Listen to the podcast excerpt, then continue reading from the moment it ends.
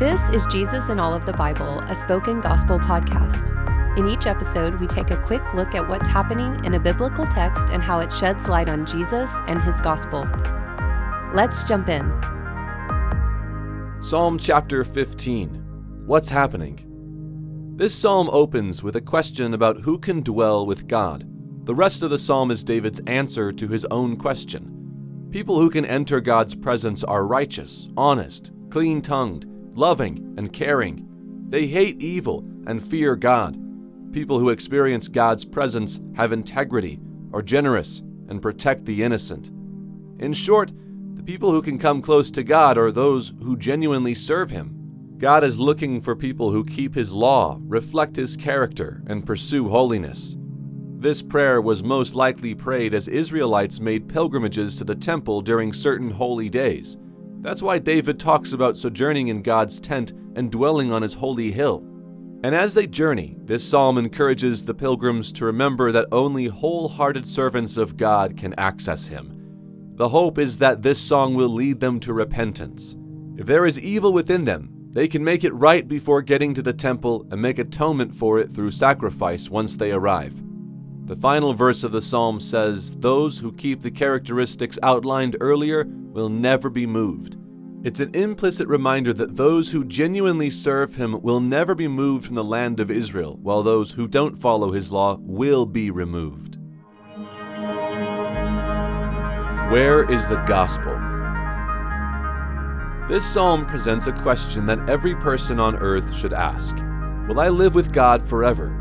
Being in God's presence isn't simply a spiritual experience, but the best possible reality we can live in.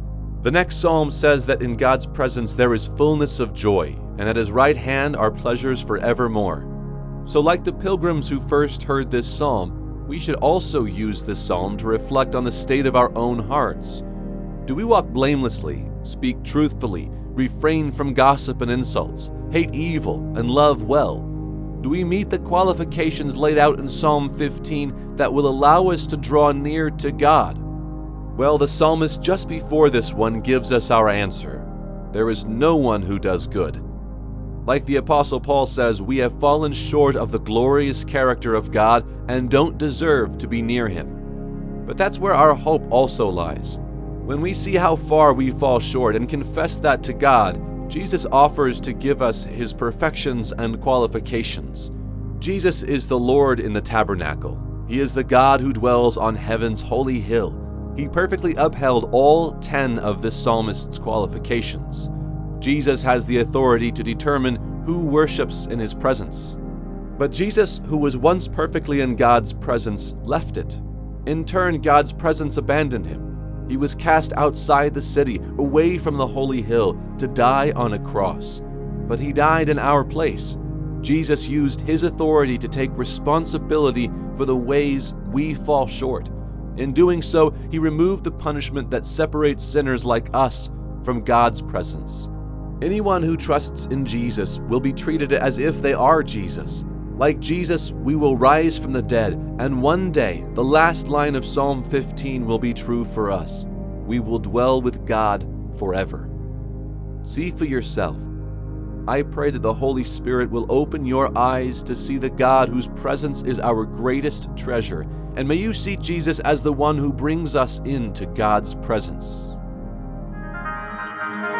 Thank you for listening to Jesus in All of the Bible. This podcast is created by Spoken Gospel.